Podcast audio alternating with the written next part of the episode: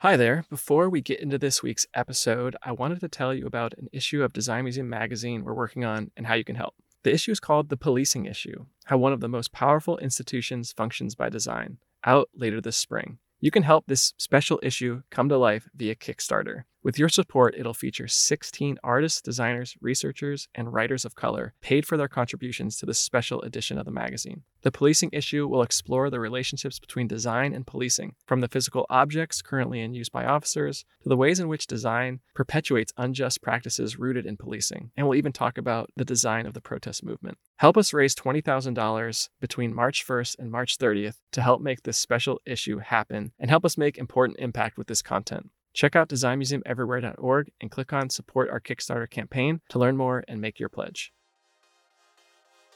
Hello, welcome to Design is Everywhere, the weekly podcast from the Design Museum, and welcome to our live show. I'm your host, Sam Aquilano. I'm the founder and executive director of Design Museum Everywhere.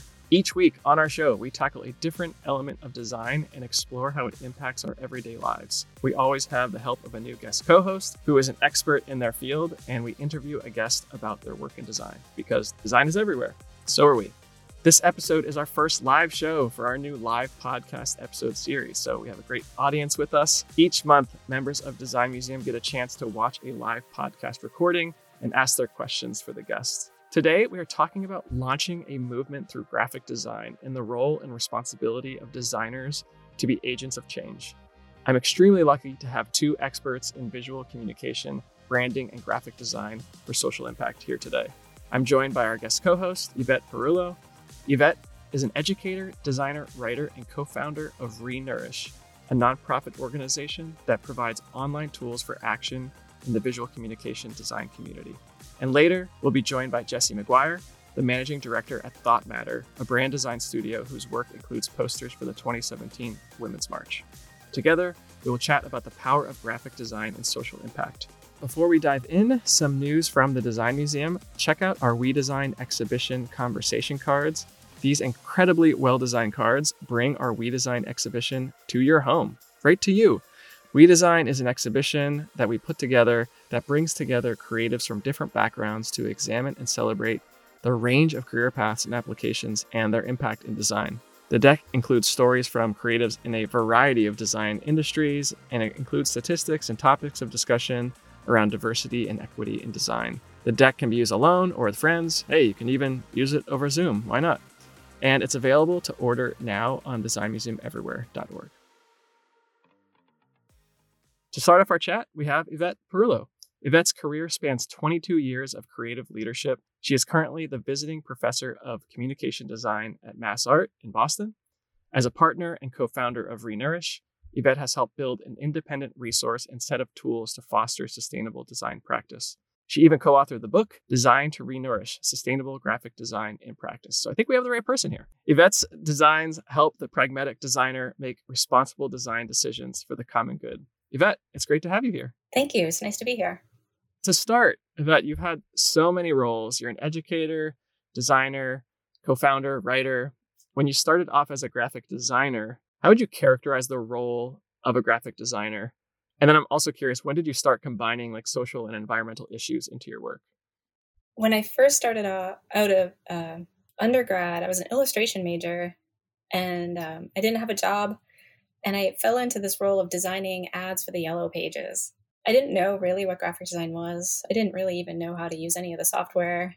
I barely knew how to turn on a computer at the time. But luckily, the hiring manager was a kind woman who was a fine artist, and she gave me, I guess, leeway to, or had some hope in my abilities. But I turned out to really love it, and I and I started you know, learning more and taking classes and, and launching it from there. I worked there for a long time before moving into a company called Sage Systems, which did a lot of political campaign design. And it was there I started realizing the power of design to create change and design for some nonprofits and political campaigns that we believed in. That started me thinking, well, how can I use my skills to move people to take action in your education role, when you're teaching graphic design, how much of what you're teaching is sort of like rooted in the technical elements to prepare your students? And then how much is influenced by your belief and the role, true role that design can play in the world? right now, uh, we don't really teach a lot of the technical side, you know, as far as software, you know, this is Creative Suite and this is how you click on the menu. You know, those kind of skills, those come and they change. Software changes, technology changes. Most of what I teach in my class is how to uh, think like a designer, design thinking, designing to communicate clearly and effectively so that people can pay attention. I want to learn more about Renourish. I'm curious how the idea came about to create a nonprofit and tell us about it, the resources, and how folks use them.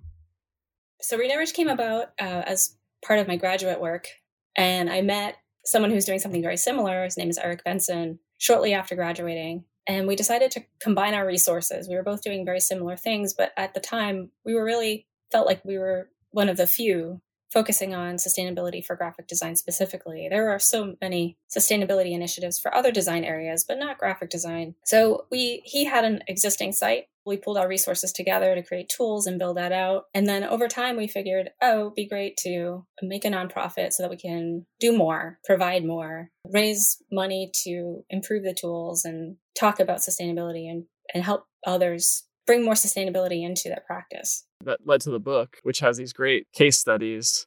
I wonder if you could share, you know, maybe one of them and talk about how sustainability has traditionally not been integrated into the design process and maybe some success. Sure. The, the impetus for the book was really, I was seeing a lot of theoretical projects out there, a lot of student projects, a lot of self driven projects, and also projects for like-minded companies. So nonprofits or sustainable companies and great design coming from those areas. But we really weren't seeing a lot of sustainable design coming from your everyday organization or company. Maybe somebody that wasn't a client that isn't like-minded or have a sustainability focus but designing in a way to bring that into a company so we were really looking for those kinds of case studies. And unfortunately, there are not too many, but in using our own book as a case study also. And I think that's probably one of my favorite case studies from the book is the book itself and the trouble we had publishing the book in a sustainable way and that was really our biggest goal was how can we do this book in a sustainable way and show that it can be done and we found out very quickly that publishing is one of the areas that needs a lot of work yeah, that relates to my next question here about because I mentioned pragmatic design decisions, right, in your intro. So how do you define those pragmatic design decisions? What they, what do they look like? Can you give an example maybe of a time you had to make a pragmatic design choice? Well, I can use the book example again because it is uh, a good one. When we when we first set out, we wanted this book to be ideally as as sustainable as possible, using wheat straw paper, everything sourced locally, created locally, printed locally, and we got to a point where we we thought that might happen, but then it couldn't. And when one thing had to be taken away, and it was the paper, and then the printing had to go a little bit further away. We, we managed to do our best while still printing a book. But the pragmatic decisions really came from should we still move forward with this and create a book, which is just inherently has a big environmental impact? Or you know we but we do want to get the message out there. We put all this work into it. We want this to happen. So in the end we did have to concede a lot to get it done. And the book came out printed on paper that was different than what they agreed upon. So we wrote about in the book that the book was printed on i think 30% recycled paper they told us and in the end it was 10% so the information in the book was wrong. The publisher agreed to go back into all the books that were unsold. They they got rid of that one page and inserted a new page with the correct information wow. on it. Uh, we, we demanded you know that our book be correct um, so th- I, I think those were um, some pragmatic decisions that we we made in order to get it done i have this great quote from scott goodson about movements so he says movements the kind that gather around positive creative dynamic ideas can help build a better fair more sustainable and more interesting world. Movements are about mobilizing people behind a shared purpose.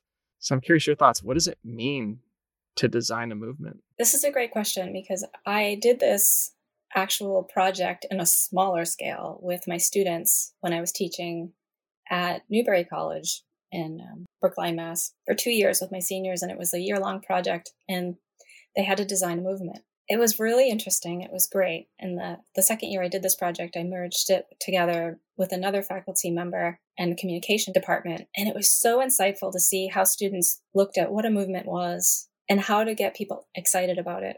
the bigger tell about a movement is not just how to design a movement and get people excited. I mean, that's our job as designers is to communicate, incite change, get people to action, to do a thing. But a successful movement can really generate tangible results and transform culture around the world, improve lives. And that's really the goal. How that happens, I think, is always different. Social media plays an enormous role in this now. Things happen so fast and word gets around so quickly. And how we can design what that looks like, I guess, depends on the movement. But we are extremely powerful in what we do. We're, we're taught explicitly how to change people's minds or get people to take an action. And that's a powerful tool. And it's a tool that we need to yield responsibly. What do we want to put out there in the world? What do we want people to know? What comes up a lot with my students is I'm, you know, I'm a student, I'm looking for a job. I just need a job.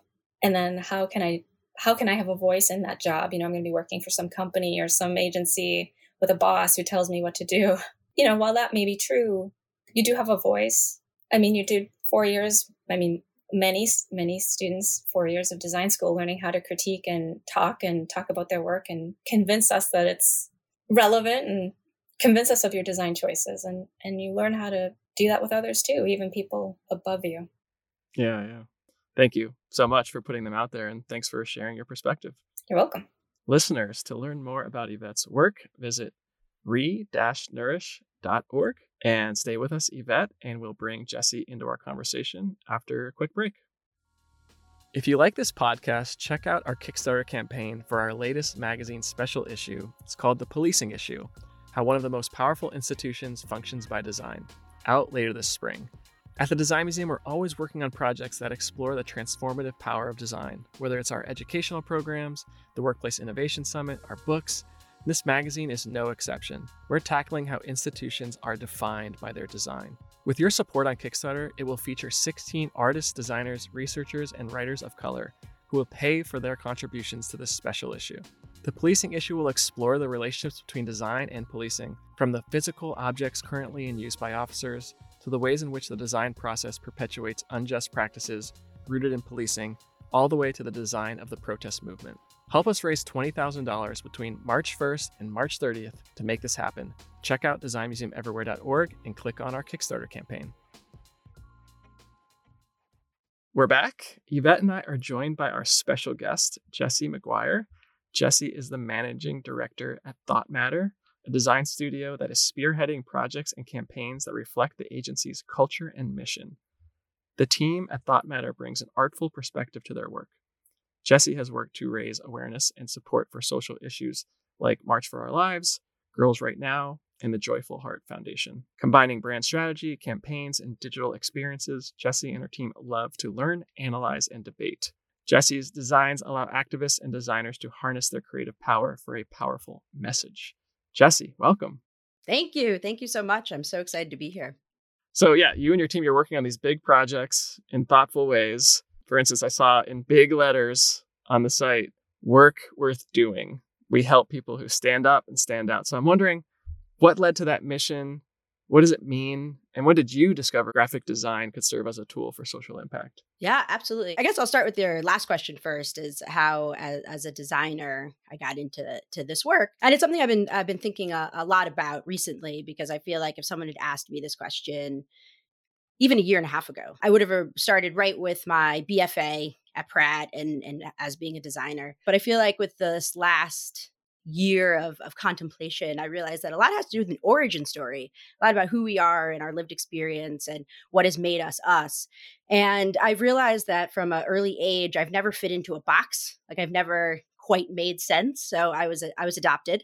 Um, I was born in El Salvador, uh, adopted by a single single mom, single woman, and I, I don't speak Spanish. I don't, um, you know, uh, fit the, the, the box of somebody who who is born an immigrant in El Salvador. And even when I was in elementary school, um, everyone wanted to to help support me in some way. So I got to join Banana Splits, and it was for students who were going through divorces. Their parents were going through divorces, and um, I didn't fit that because my mom was um, very uh, she was she was single because that's what those were her choices. Um, and but I, I loved going. I got to uh, I got banana splits at the end of every every session. Um, that sounds um, nice. Yeah, and so so I didn't quite like I said I didn't quite fit what what how people wanted uh, to support me as a young person. Um, and then as I got older, um, I went to Pratt. So I did my undergraduate uh, at Pratt, where I realized that there are so many uh, different cultures and so many different perspectives and so many different ways in which we we live in the world. And I had a chance uh, to uh, join the communications design design program. And I originally was supposed to go for painting. Uh, and when the professor had told me that I would be in a studio alone making work, it was like my worst nightmare. I was like, I- I'm not going to talk to people. So I didn't quite fit that. So they were like, okay, try to try communications design. So I got into being graphic designer and I wanted to do advertising because they told me that that would be the, the, the, the biggest chance to really talk about design the most. And then when I graduated, I went into advertising and I was like, this, what? What is, uh, this is not exactly what I, I want to be doing either. Um, and again, I still didn't quite fit what exactly that that mold was. And then um, I had an amazing opportunity to join a master's program, a branding program at the School of Visual Arts. It was in their first year. They were trying to figure out what the program was, and there was uh, 23 of us, uh, and we we didn't know. There's no big alumni association. There was nothing that was like this program is tried and true. It was like you guys are trying this out. Seems like a great place for you, right? It was and I, that way yeah. you could create. Yeah, yeah, yeah. Um, and then when I graduated, that didn't quite fit a box because what do you do with a master's in master's in branding that's not existed before? so kind of had to like carve carve a path as to what that meant. And I actually worked on the client side, um, and I went to go work at Kimberly Clark, uh, which is a, a large paper manufacturing. Speaking of yeah, paper, paper, which I have a lot of thoughts on, but in a different different capacity. Um, and but I had a lot of fun there, uh, a lot of fun at Kimberly Clark. I got to live in Wisconsin for three years and realized that design, as as you both have talked about, there's so much power. There's so much. There's you can wield so much as it relates to marketing and design and visual identity and shared language and, and whatnot. And so um, I had a chance to to to talk to uh, the creative director at the time at Thought Matter, and he was like, "We're trying something new. It's a new firm. It's a new way of, of thinking." Uh, it was in its first year, and so I was like, "Absolutely! Like, I love, I love being a part yeah, of. Get me in there. Get me in there. I love being part of something that hasn't happened yet. Like, what is it? Like, let's help shape it." So I was able to work with them um, from a strategy perspective, and what I realized is that strategy for clients is one thing, but strategy for an agency is a completely other other angle. And so I worked. We're founder led, so I got to work very closely with our founder Tom, and really started to think about what are what is the role of designers? What are the role of uh, writers and strategists right now in this 21st century and how can we expand uh, the role of what that looks like? And tom being as wonderful and supportive as he's like sure what is what is like what what does that mean? And i yeah i got to know let's figure it out. let's figure it out. I got to know him and he is a uh, a wonderful um, he's an art collector he's a philanthropist in his own right um, and we got to understand what makes him tick and what makes me tick. We love education we love the arts we love supporting young people we love um, just thinking about again what does it mean to be a designer? So uh, you know it, it it sounds like it would be all neatly tied into work worth doing. It's not exactly how it happened. Uh, we had to try and experiment, and we tried different things. We had different types of clients. Um, a lot of the team had a more consumer packaged good background, so we we dabbled in in packaging um, and branding. Uh, we dabbled in nonprofits, and we did different things. And then we finally realized, like, let's all sit down and think: what are our shared values? What are the things that bind us together and what are the things that really keep us motivated um, and we actually started talking about those values were before we got to work worth doing um, and for the team it is around curiosity. It's around what is and how can we always ask those questions? How can we challenge? It's about thoughtfulness. It's about what and how can we be thoughtful and purposeful in our intentions with design. And then lastly the the one that i always uh, is, is so important right now is generosity how can we be generous with our ideas? How can we be generous with each other? How can we just be generous with what uh, gifts we've been given as, as designers? And so when we thought about curiosity thoughtfulness and uh, generosity it really brought us to we want to do work that's important and work that matters and everyone's always like oh well thought matter.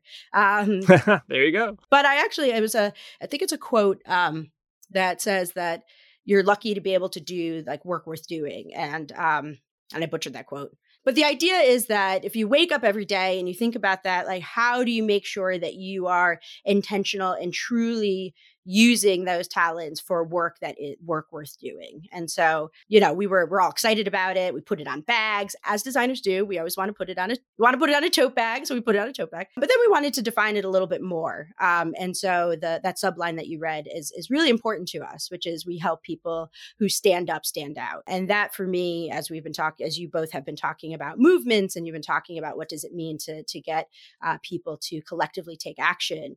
Um, you know, we are a graphic design, marketing, branding. Um, so we are helping those that are doing the work. Mm-hmm. So we're not, you know, we're not systems designers. We're not uh, going in and doing the the nitty gritty of the um, social impact work. But what we are doing is that we are helping organizations who are already doing that work. Yeah, uh, you're a partner. Yeah, be able to to stand stand out. Yeah, I love that. I'm gonna get that tattooed. Work worth doing. I need the whole quote. I'll send you a tote bag. As a creative who doesn't see themselves fitting into any particular box. Do you think that really in, informs you in a different way with how you approach this kind of work? Does it give you? It must give you a unique perspective.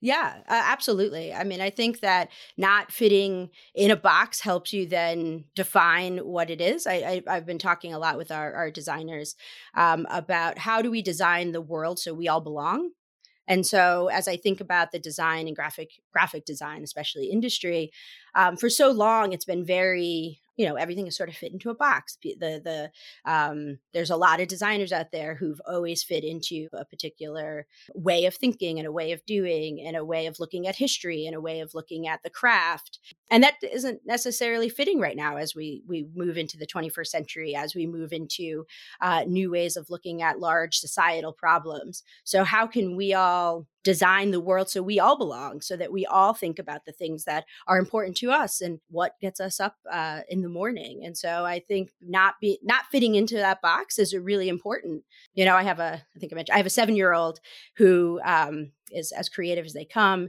and anytime i'll say like can you sit up normal? He's like mom normal is not cool. I don't want to be normal. And i'm like oh, okay well then just like a sit proper? Like i'm not sure how to say it. But i but i think that he's so so in tune and so right. Like what is you know what is normal? What is proper? What's a about you know how do you why would you want to fit into that box? So um it's something that we definitely explore with our our design practice. I want to get right into it around you know what it's like for you all to design for protests for movements. I can imagine that's can be heavy but also empowering at the same time. So i'm curious how you manage that feeling, that heavy feeling, and that kind of overwhelming. Some of these problems are so big, but still bring your creativity to catalyze that action. Yeah, absolutely. I mean, I think catalyst is actually is a, is a really great word. Something that early on as a team we've talked a lot about is how a movement can be a catalyst for social imagination and social creativity uh, how a movement can uh, encourage uh, engagement and how you know at its i think at its fundamental um, level of movement is about how do you construct that sense of belonging? Like how do you become a part of something that's bigger than yourself? How do you become engaged and want to participate? Uh, so we do we talk a lot about then uh, what the the responsibility is for designers uh, to to uh, engage in, in this work. Strikes me you know every movement at some level is a community as well right? And i'm curious if any of your work um, that you could share like helps that community gel in order for the movement to keep moving. Yeah, absolutely. Uh, so uh, you mentioned um, at some point we did posters for the Women's March. Uh, right. So in 2017, um, and it kind of goes to your what you just said, Sam, about um, it can be heavy but empowering. So it's sort of these two things.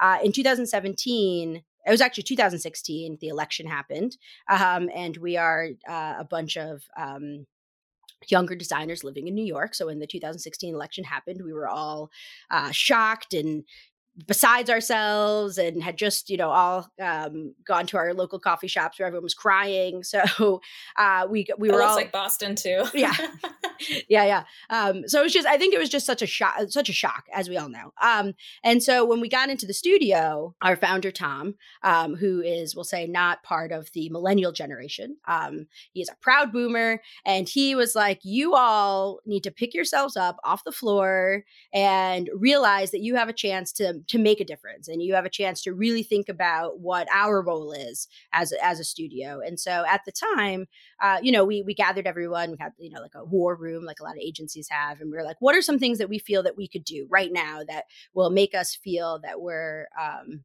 in engaging in, in this work. And, and so uh, a lot of ideas went up, posters. I think actually Tom said, you know what, in the 60s, like I, or late 60s, I had all these posters and we went marching and we were like, that's cool, Tom. Like, tell us. Posters. Yeah. Marching. We're like, Tom, tell us about this. But what's funny, funny enough, is that at the end, uh, the December of 2016, the Women's March wasn't what we now know as the Women's March of 2017. It was a, uh, you know, it started on Facebook. People started thinking that they were all going to go to to Washington and women were going to um, protest the, the the new administration. And so we said, well, actually, uh, there's so many people who want posters and they want design and they want the shared language, but they can't necessarily do it. Like, yes, you can get it off your printer, you can ask your um, your you know friends to do, but like, what if we actually created posters for people to bring down to the march, um, which then spiraled into our, our wonderful project managers, account managers. We're like, okay, well, but then we have to print it, we have to pay for it, we have to ship it, we have to find people who want it, um, and uh, shout out to them, shout out to, to Martha, our client service director. I was like, you're right, Martha. Let's figure figure all that out. Um, so we decided to do a crowdsource. We did a crowdfunding. Um, one of my my friends at Pratt actually was running at the time a crowdsourcing class. So he came in and told us everyone always thinks it's about the funding part, but it's actually about the crowd part. Like this yeah, is how you the community the community exactly the community. Like here's people here's how you get people excited about your work. Here's how you get people excited about uh, how they can be a part of it. Um, and so we uh, started that Kickstarter, uh, I think right before the holidays, which then required us to work over the holidays. But, um, and it was amazing. We raised, you know, over, uh, we raised thousands of dollars to be able to print 10,000 posters. We were able to ship them out. So our, our wonderful logistics team were able to get them out to everybody. And then the marches happened. And I think the important part for our team was that not only were we able to get the posters out, but that we were also able to engage in the march. Uh, so we had a bunch of uh, team on the ground in um, New York. We had a team on the ground in, in DC. Uh, and we even had folks on the West Coast. Uh, so we were bringing the, the posters and I, uh, I actually had the chance to to pass out the posters in New York, which was absolutely incredible. I think I think I was like six months pregnant, and I was like, I'm gonna make this all happen.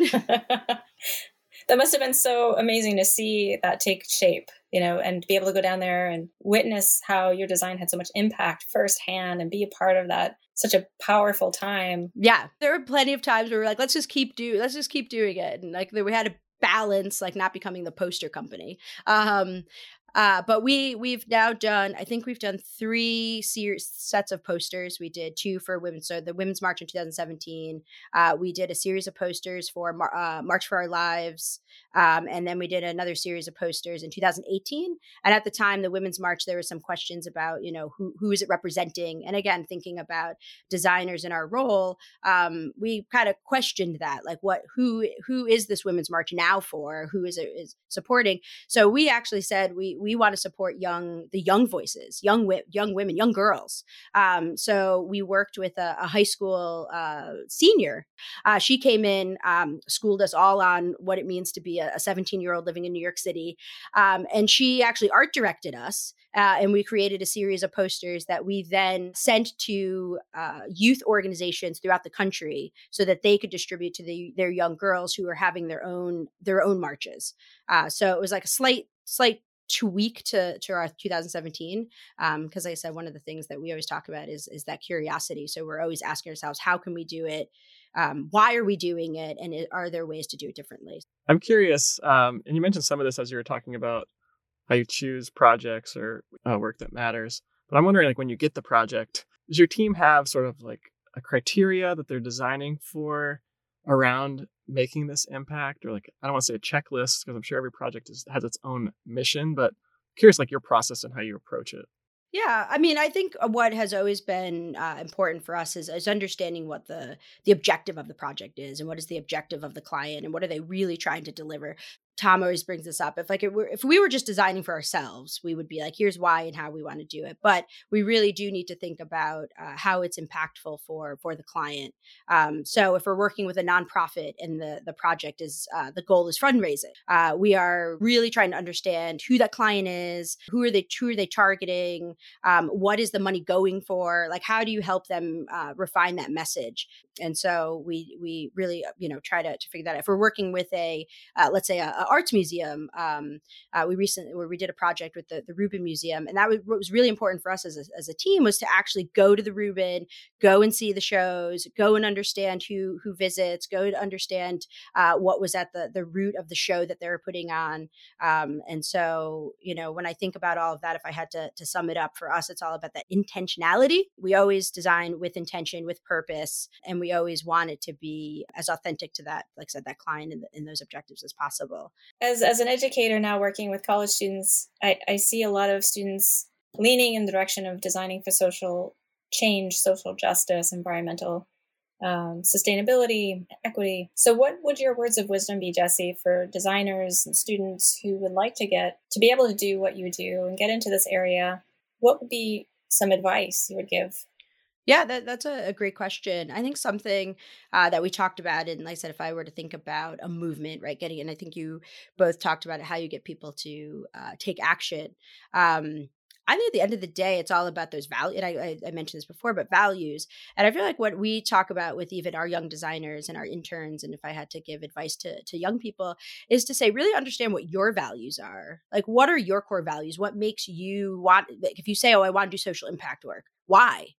Like what is it about your life experience? What is it about your that lived experience? What is it about the, the world around you that's uh, that's uh, driving you towards that that work? Uh, and what are then those values? And what are the things that you you know are the stakes in the ground that you're not going to really budge on. Um, and then I think you find the either if it's an agency, you find an agency that shares those values. If you're going on the client side, you find the client that shares those values. If you're um, going into education, you're finding an institution or a um, you know a group of people who also share those values.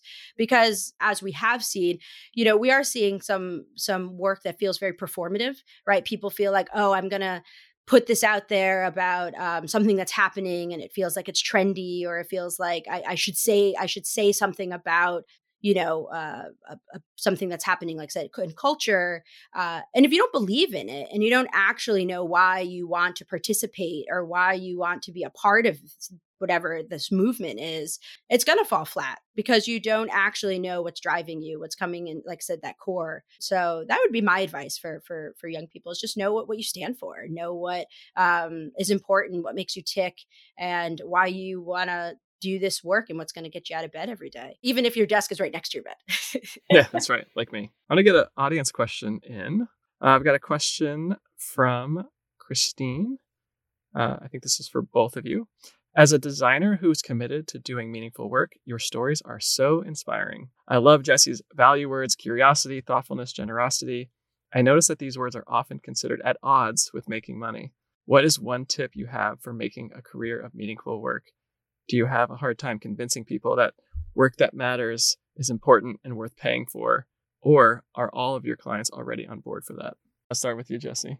I mean, I think this is something that we talk at length about um, is how do you build a business? How do you build a business around work worth doing? So again, you can talk about it from values, shared values, and you talk about the work, um, which is always my favorite topics. Uh, but then how do you build that business around it? And I think, um, and I don't know who is probably one of our, our strategists or somebody in our, our office, they had said, which I think is, is so important, is that brands are like politicians. They will adapt to the worldview of their most profitable consumers. And so I do think that it is really important to uh, you know as as designers and as companies and as agencies ask the really critical questions of our clients like why are you doing this work? How can we do it? Uh, as designers what what what does that what does that look like? Um, and you know we we there are times where we don't take projects on. Um, you know I, I think when and we've all said it that design is powerful there's a responsibility to we wield that but like what does that really mean? Um you know even when you're talking about uh, movement sam i mean just at the beginning of this year we saw a movement happen at the capitol. I mean we saw what design and shared language can do to bring people together to ca- cause harm and, and to actually those folks had branded merchandise. I mean they they Yeah. It was designed. Yeah, and so I mean there there there's all yeah, we we looked at all that merchandise.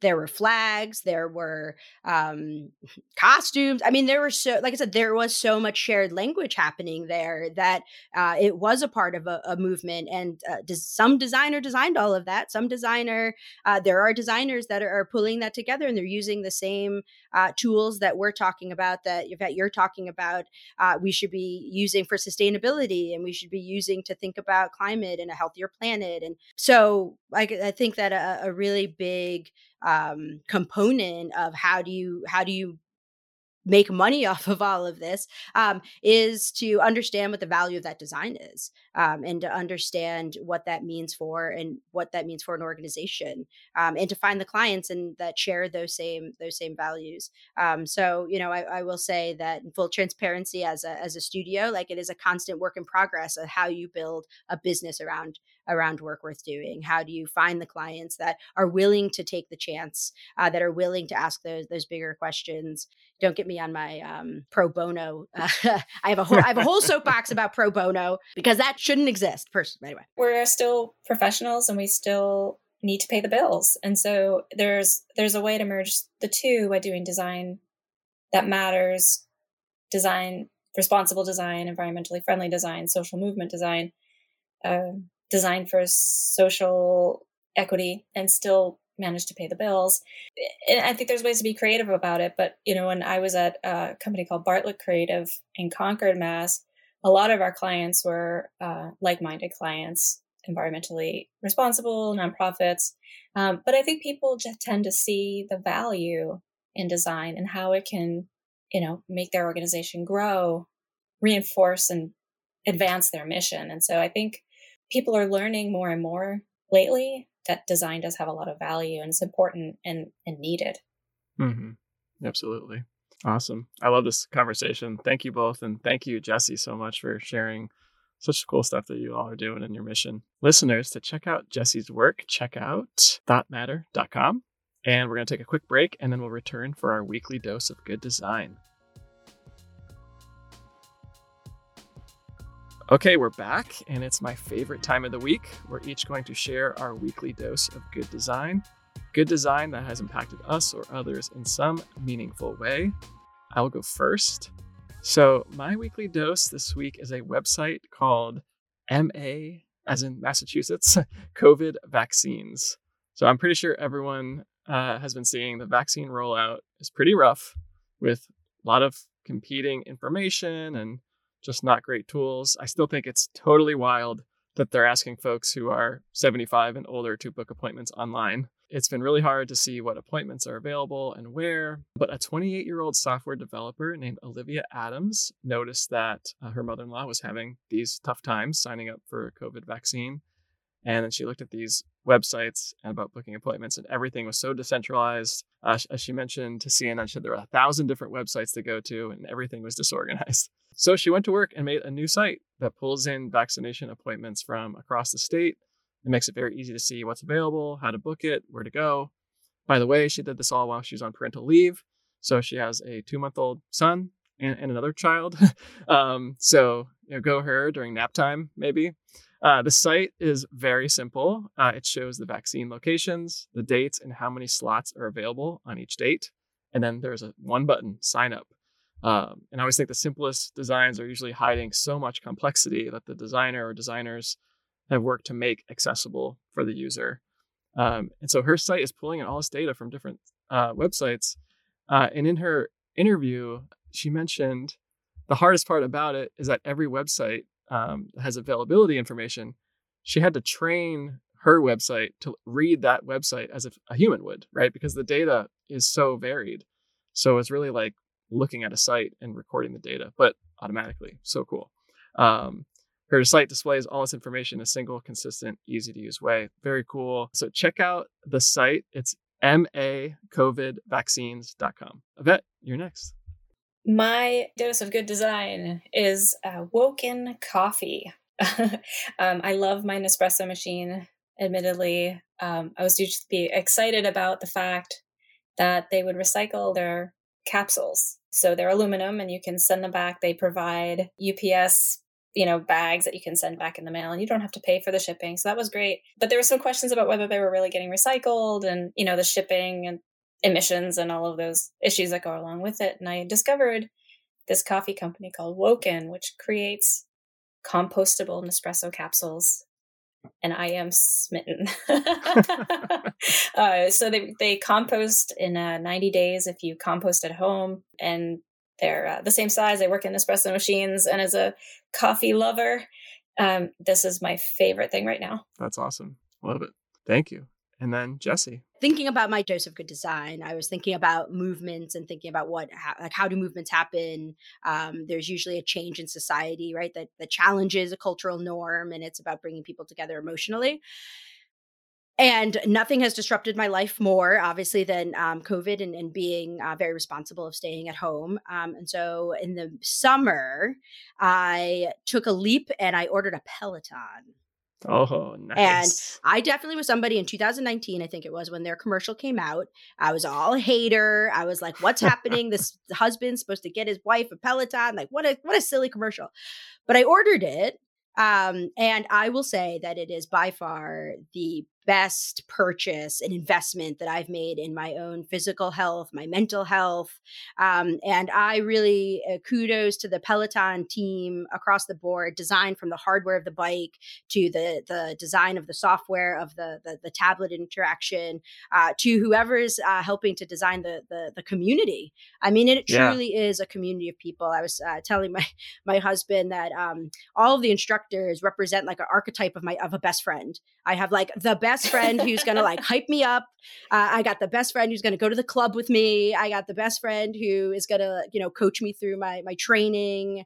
And it's just wonderful. And like I said, the the Peloton community, and like I said, the the the, folks behind that, I think, are really designing a, uh, you know, a, an amazing. Um, helping us all like i said with our shared values and uh, they're putting their money where their mouth is like i think some of the the, the work that they're doing around uh, equity and inclusion and um, supporting like i said young people uh, shonda rhimes who i absolutely love she did a whole thing i was like what yeah. Do, they have me, Sign me up. they have me pegged so anyway yeah. so i know it's a it's a there's definitely a privilege to having it um, and it is uh, something that i said for me has been a daily dose of good design every single day for 33 weeks yeah that's the week that's the daily dose that's awesome. Thank you both for those great examples. That's our show. Thank you again to Yvette Perullo and Jesse McGuire for joining us and for their awesome conversation.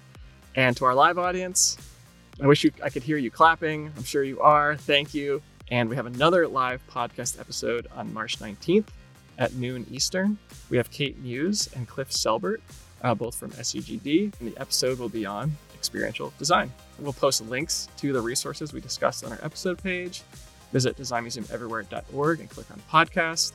As always, you can find us and follow us on social media. We're on Twitter at design underscore museum, and on Instagram, we're at design museum everywhere. Plus, we're on Facebook and LinkedIn as well. This episode was written, edited, and produced by the amazing Amor Yates, with production assistance by Ryan Flom and editing support by Julia Christian. Our theme music is Orange Sunset by One Wave. For the whole team here at Design Museum Everywhere, thank you for listening, and we'll talk again next week.